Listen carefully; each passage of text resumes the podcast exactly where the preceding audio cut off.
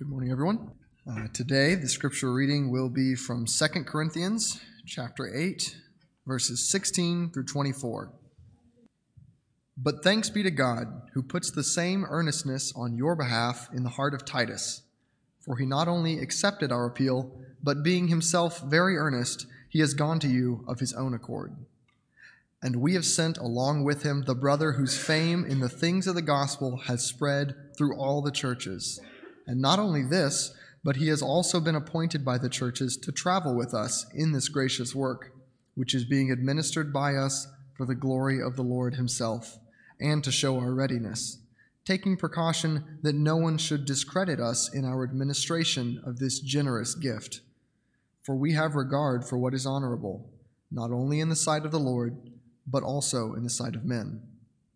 And we have sent with them our brother, whom we have often tested and found diligent in many things, but now even more diligent because of his great confidence in you. As for Titus, he is my partner and fellow worker among you. As for our brethren, they are messengers of the churches, a glory to Christ. Therefore, openly before the churches, show them the proof of your love and of our reason for boasting about you. Let's pray. Lord, uh, we thank you for the great confidence and hope that we have in you. We thank you, Lord, that that hope has a calling, Lord, a call to, to ministry and service that is joy uh, for us and life. Lord, we thank you uh, that we can be a source of praise to you uh, in each other's lives. Lord, we pray that uh, this morning, as Tom delivers uh, this message, that we would have open hearts, Lord, ready to be convicted of the ways in which we have not taken uh, one aspect or another of this uh, example of how to walk the walk of uh, servants and of Christ and sons of the living God. Lord, we pray that we would take that seriously, Lord. We pray that you would speak through Tom, Lord, and speak to the Spirit within each of us, Lord. In your name we pray. Amen. Amen. Good morning.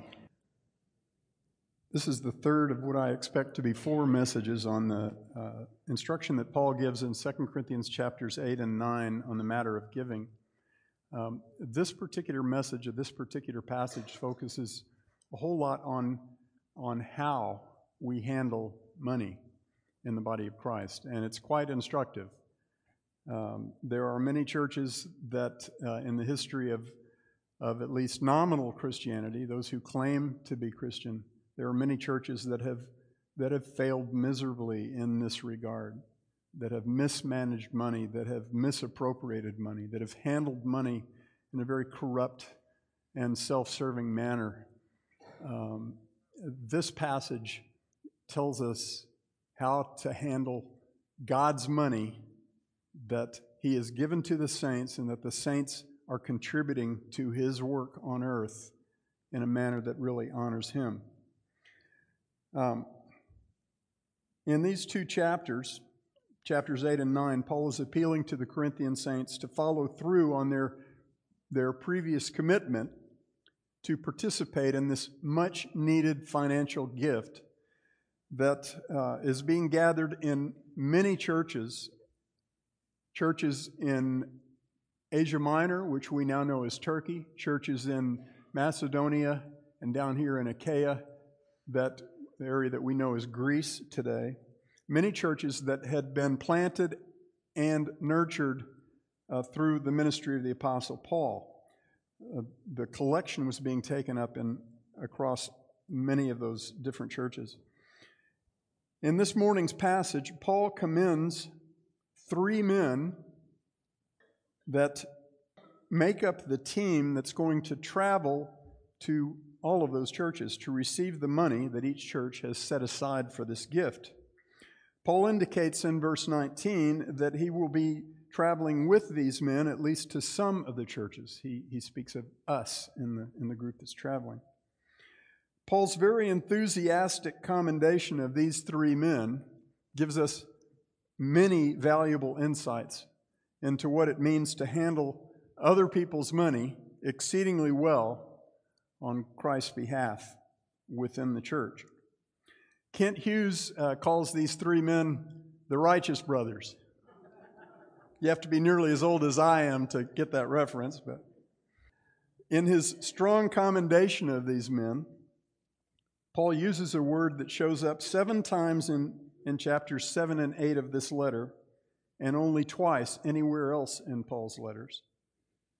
It shows up four times just in the verses we're looking at this morning, and that word is translated variously in mainstream English Bibles as earnest, enthusiastic, or diligent. I favor the translation earnest because it captures both of the key elements of the word, which are eagerness, eagerness and diligence, or if you want to put it a different way, zeal and diligence. Zeal is about the attitude of the heart, diligence is about the quality of the action that proceeds from that attitude. It's possible, of course, to be zealous for a particular work but not diligent in carrying it out. And it's possible to be diligent in doing what a particular task requires, yet not do it with your, with your whole heart. But earnestness includes both diligence with zeal. The first member of this three man team that Paul commends in the passage is a dearly beloved brother named Titus. And when I say dearly dearly loved. Titus was dearly loved not just by Paul, he was dearly loved by the Corinthians. And by the way, I believe he was also well known and loved by the saints in Jerusalem who were going to be the recipients of this gift. And I'll explain how that happened in just a minute. Most of what we know about Titus, we actually know from this epistle, 2 Corinthians. He's mentioned nine times in 2 Corinthians, another four times across Galatians, 2 Timothy, and of course, Paul's letter to Titus, directly to Titus, that goes by that name. Uh, he's not mentioned at all in the book of Acts by name. Um, so this letter tells us most of what we know about him, and it tells us a lot. Uh, Paul speaks of none of his trusted co workers with greater praise, confidence, and personal affection than he holds for this man, Titus.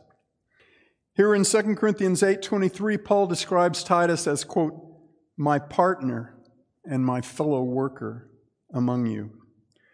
Later in chapter 12, verse 18, Paul says of himself and of Titus, Did we not conduct ourselves in the same spirit and walk in the same steps?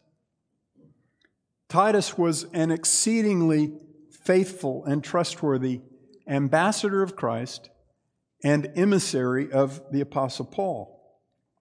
Now, roughly half a decade earlier, somewhere around 50 AD, Paul had traveled to Jerusalem for the pivotal meeting with the elders of the Jerusalem church that is recorded in Acts 15, the meeting that, that we now often call the Jerusalem Council. Paul had brought with him Barnabas, a faithful Jewish believer, and Titus.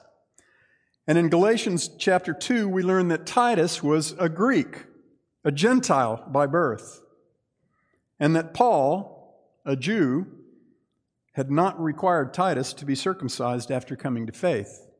And that was a big deal with some of the Jewish believers. Titus's inclusion in Paul's entourage for that critically important meeting in Jerusalem with the leaders of that mostly Jewish church in Jerusalem, it was a very strategic move on Paul's part.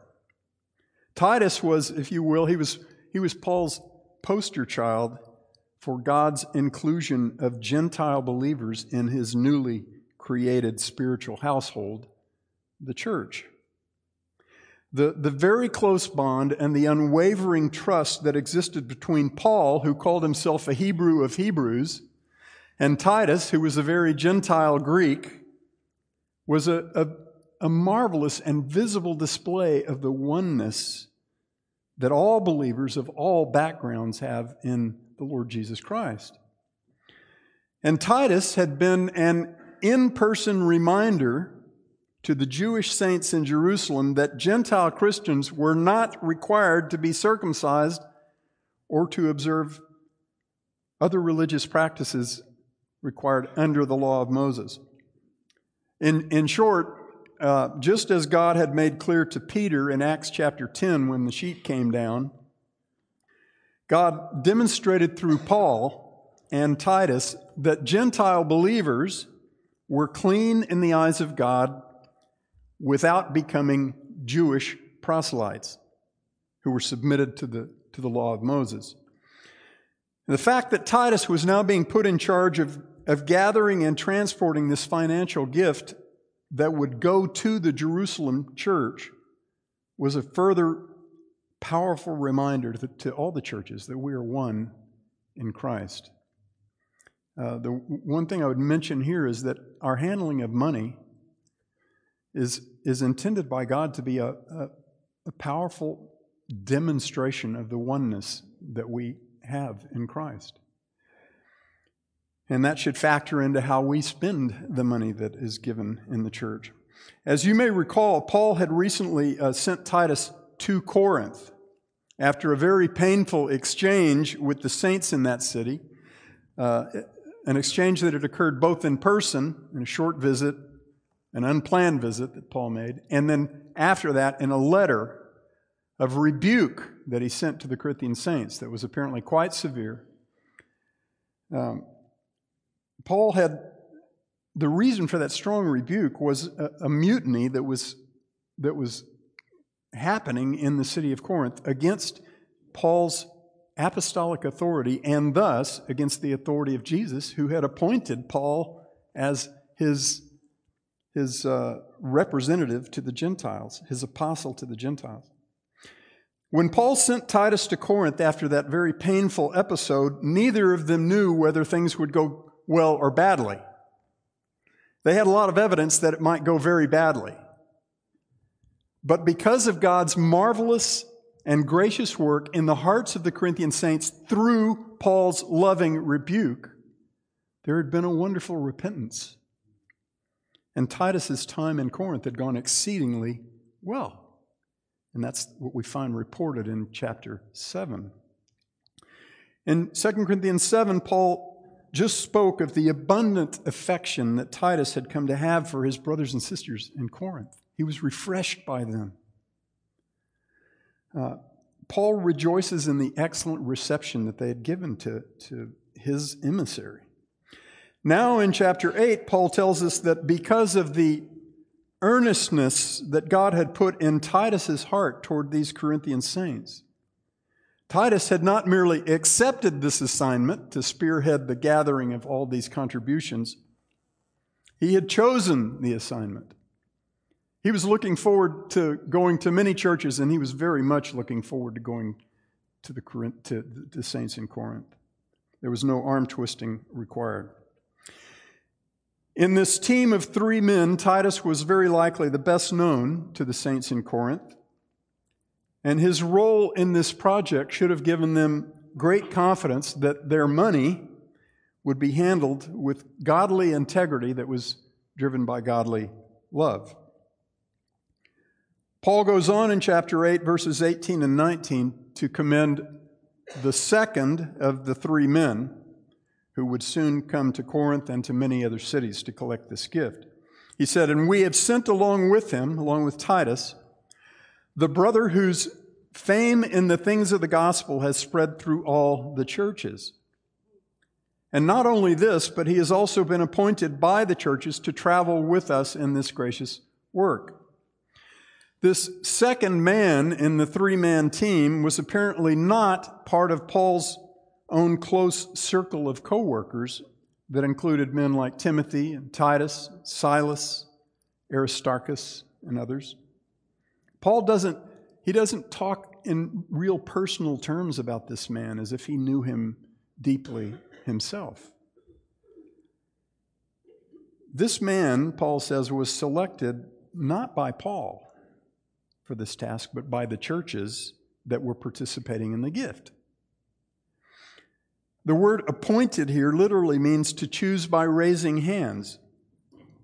This second man had apparently been chosen by vote in the churches that were going to contribute to this gift. They selected a man whose fame, literally, whose praise in the gospel had spread through all the churches.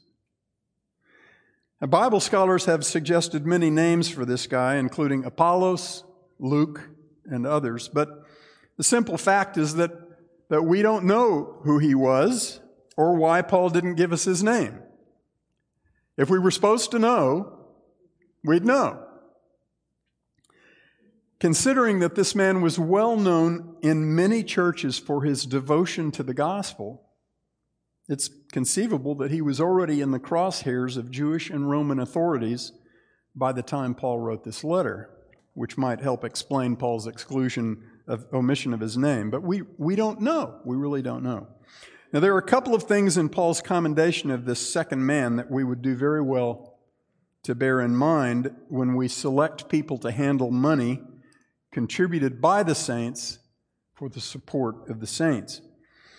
First, it was not this man's prowess with an abacus that prompted the churches to commission him for this task.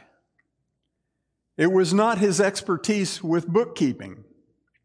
It was his love for the gospel of Jesus Christ.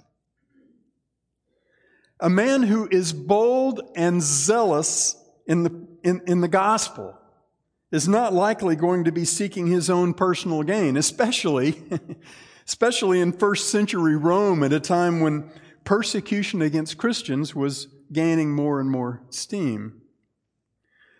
A man whose hope is fixed not on the wealth and security that he can get his hands on here and now, but is instead fixed entirely on the grace to be brought to him at the revelation of Jesus Christ, is not likely to pilfer other people's money the way Judas did. So, the very first instructive attribute uh, in this, of this man was his zeal for the gospel of Jesus. It's a great, it's a great earmark when we're looking for someone to handle money. The second was that because this man had not been chosen by Paul, but by the churches that were contributing to this gift, there was an added level of accountability within this team, right? His inclusion in this group of godly men helped to rule out the possibility of false accusations of collusion within this team with Paul to somehow rip off the saints. And, and I think it's pretty clear from from the things that Paul says here in 2 Corinthians that, that those kinds of accusations were being made.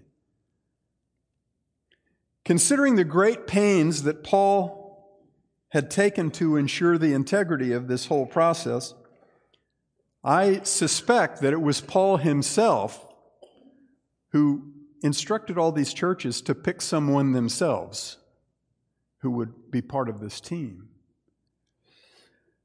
someone that they could heartily endorse for the work.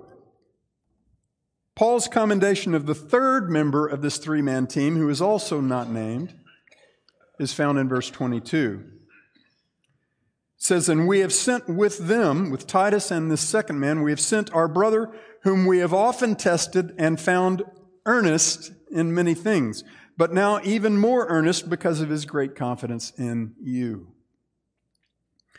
This third brother, like Titus, was, was very well known to Paul and to his coworkers. Paul says he, he and his coworkers had often tested him and found him to be earnest, zealous, and diligent in many things, in many things. Earnestness is a, is a, a character trait that affects everything that you touch. One, one more very obvious condition for the formation of this team was that it was, it was to be a team, not a person, right? It is necessary that more than one person be in the mix when it comes to handling financial gifts in the body. It's necessary. By sending three men to gather these contributions, Paul was displaying to all of the churches his his devotion to the integrity of the process. In verse 23, Paul gives the Corinthians a very concise summary of all that he has just said about these, these three men. He says, As for Titus, he is my partner and fellow worker among you. As for our brethren, the, the two unnamed men, they are messengers of the churches, a glory to Christ. A glory to Christ. That's what this is all about glorifying Christ. That's what the handling of money in the church is all about, is the glory of Christ. There are three criteria that I see here that kind of stand out for selecting those who will handle finan- financial contributions in the body of Christ, both locally and, and in the body of Christ in the world. Those who handle the saints' money must be of tested and proven character. They must be devoted to the gospel of Jesus Christ, and they must be earnest in their display of godly love for the saints. In verses 19 to 21, Paul refers to the collection and transport of this money as, quote, this gracious work. He's used that phrase multiple times in these chapters. This gracious work, God's gracious work, which is being administered by us for the glory of the Lord Himself. There it is again. He then explains the reason for the great care that surrounds the handling of this gift. He says, taking precaution that no one should discredit us in our administration of this generous gift. For we have regard for what is honorable, not only in the sight of the Lord, but also in the sight of men. Look at that last part again. We have regard for what is honorable, not only in the sight of the Lord, but also in the sight of men. Now, Paul is not instructing Christians to be men pleasers. He says in Galatians 1 if you're trying to please men, you are no longer pleasing God. Verse 19 says it is the Lord's glory that he seeks, not the glory of men.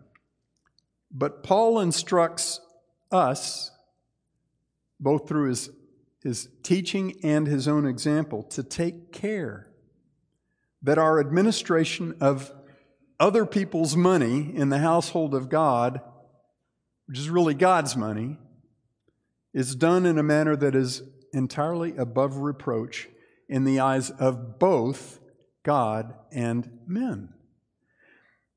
We are to guard the reputation of Christ's church in the eyes of men in order to adorn the gospel of Jesus Christ so that our actions will match up with our gospel pro- proclamation rather than contradicting it.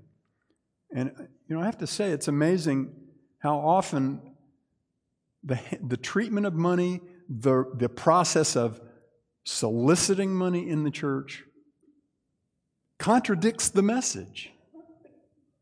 It makes, in, in so many circles of, of what is called Christianity, the way money is handled makes it sound very much like money is the source of well being instead of Christ. Here at Community Bible Chapel, we work hard to handle money exceedingly well, to guard the reputation of this local church and of the church in the world, but m- much more importantly, to live out the character of our Savior and Master. Much prayer and thought goes into every decision about how the financial gifts of the saints are handled at CBC. Every Sunday, immediately after our worship, two men of tested and long proven character count the cash that was contributed during that morning. They carefully cross check each other's count, and then each of them signs a form on which the total is recorded. Those men do not look at checks that were contributed. They don't know who contributed how much. A staff member of long proven integrity and discretion processes the checks and makes the deposits. Financial contributions that are submitted online are processed by an established and highly reputable company called PushPay, and we don't look at anything of the detail of those contributions. We don't look at it. Neither I nor any of the other elders knows who gives or how much was given. We don't want to know. Favoritism shown to certain individuals because of how much they contribute financially has been the root of compromised practice and compromised theology in far too many churches. I could tell you some horror stories. We elders know the total of all contributions from week to week, but we know nothing about who gave or even how many individual gifts went into the total. We don't know and we don't want to know. How about on the spending side? Well, decisions about how contributions to our general fund are spent to maintain the ministries and facilities of CBC are made by the elders as a group. It's not one person deciding how money is spent. Decisions about spending from our benevolence fund to meet specific needs that are made known to us are made by our benevolence committee, and they involve more than one decision maker. Some of those gifts require a decision by the elders as a group. The men who make up our benevolence committee do not write checks. A staff member writes the checks, so there's always another person who knows what was spent and how. Decisions about which missionaries are supported through our missions fund and how much each missionary receives are made by all of the elders together. And many factors go into those decisions.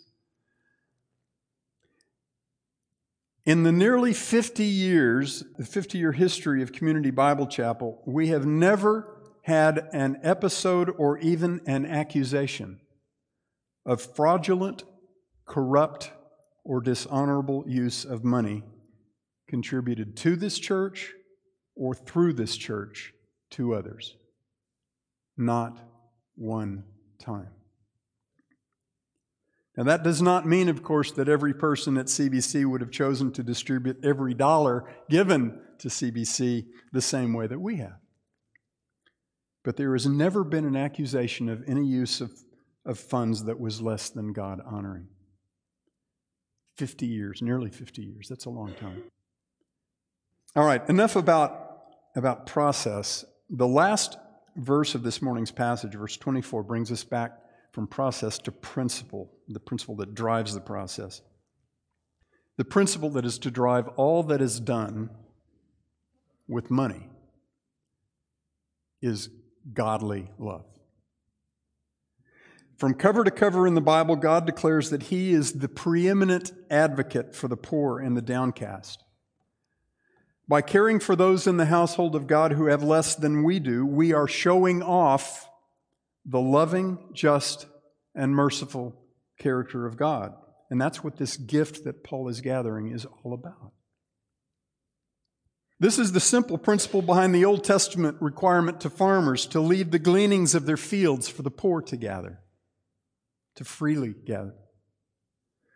This is the simple principle behind the ordinance that required an Israelite to return each evening a coat that a debtor had given to him as a pledge of payment, so that the, the person who owed them the debt owed him the debt would not be cold at night. This is the principle behind countless other specific instructions in the law of Moses and behind every exhortation in the New Testament to care for the poor and oppressed in our midst. The principle is the loving, merciful, and just character of God. Care for the material needs of those who have less than we do goes to the very heart of what James calls true religion in James 1:27.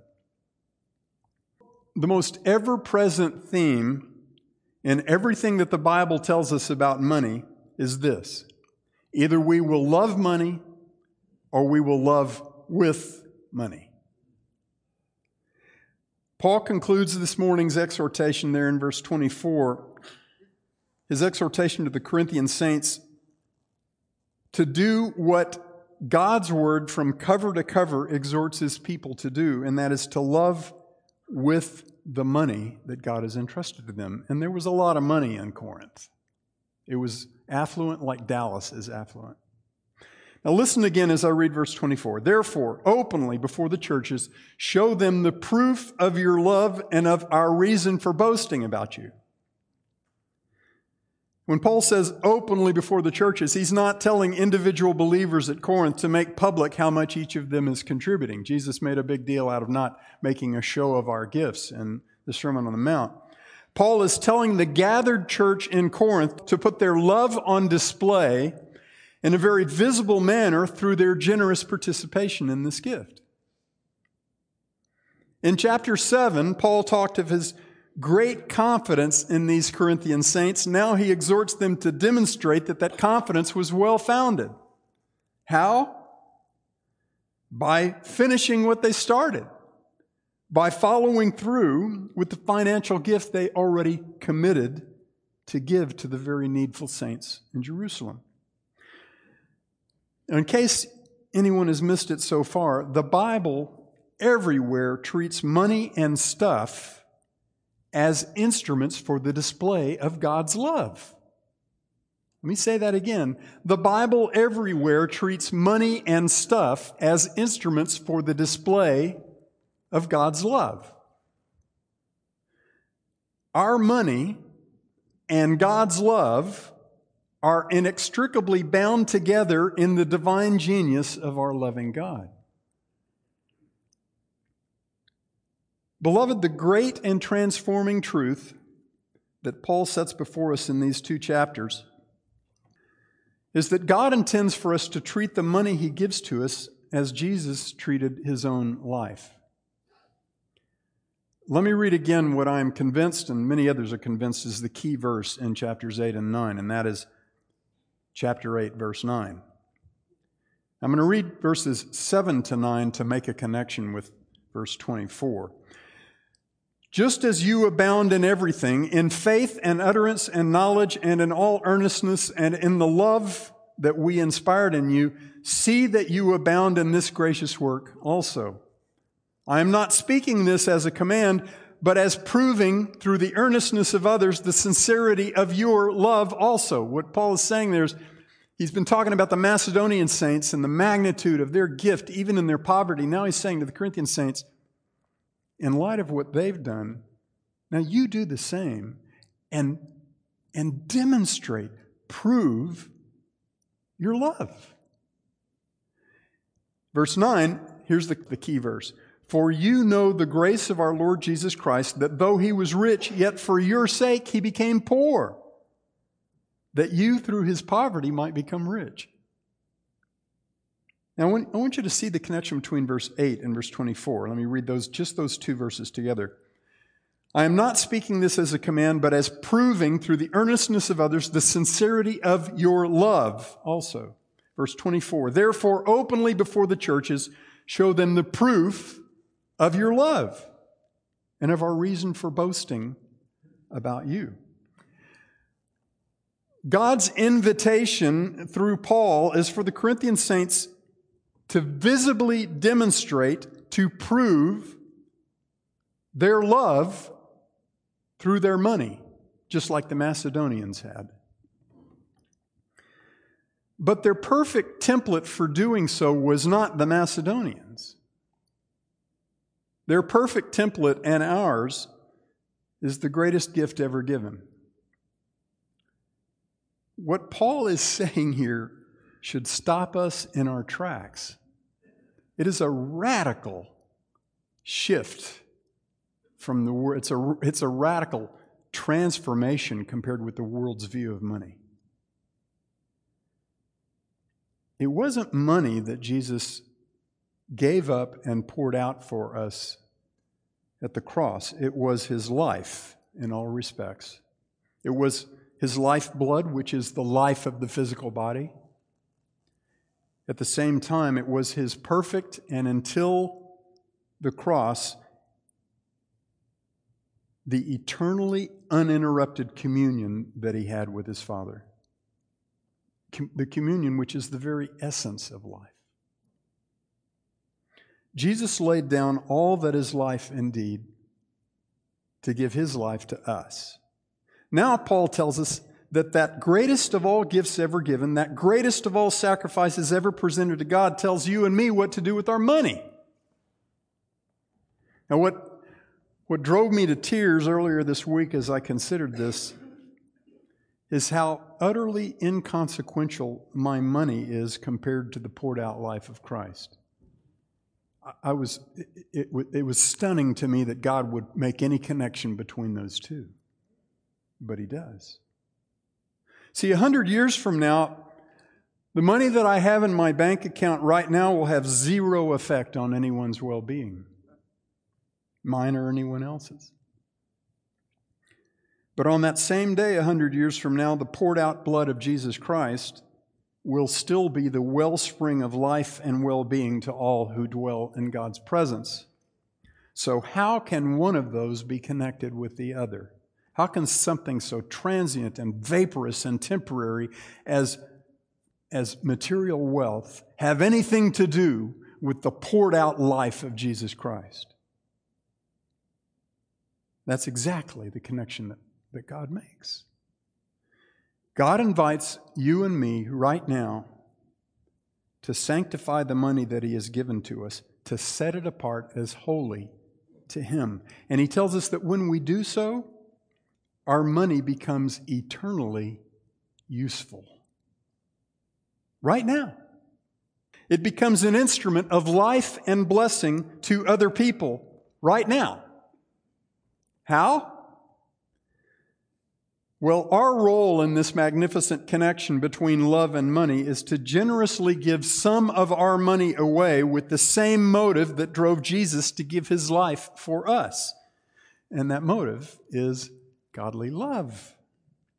I can't, I can't buy life for anyone with my blood or my money. But here's what I can do by His grace and power I can agree with God that every penny that He gives me is His I can hold to it very, very loosely, continually looking for opportunities that He gives me to put it to use to show off the love that He has put in my heart for Him, for His people, and for the lost. When you and I embrace that approach to the money that God has put in our hands, He takes something otherwise inconsequential and He sanctifies it. And He does mighty and eternal good to other people through it. And that applies to everything that He puts in our hands. He makes our money display His love. Of course, it's a far lesser display of that love than the poured out blood of Jesus. But God very clearly connects the lesser display with the greater right there in chapter 8, verse 9. He does it again at the end of chapter 9 when he says, But thanks be to God for his indescribable gift. Jesus became poor to lavish upon us the unfathomable riches of Christ. Now we get to make ourselves poorer in material things in order to make others richer in the things that constitute life indeed. Now, I hope you heard what I just said.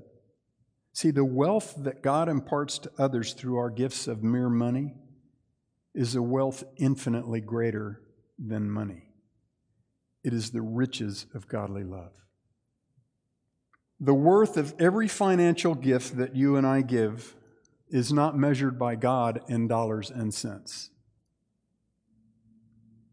The worth of those gifts is measured by the love for Him and for His image bearers that compels us to joyfully give it.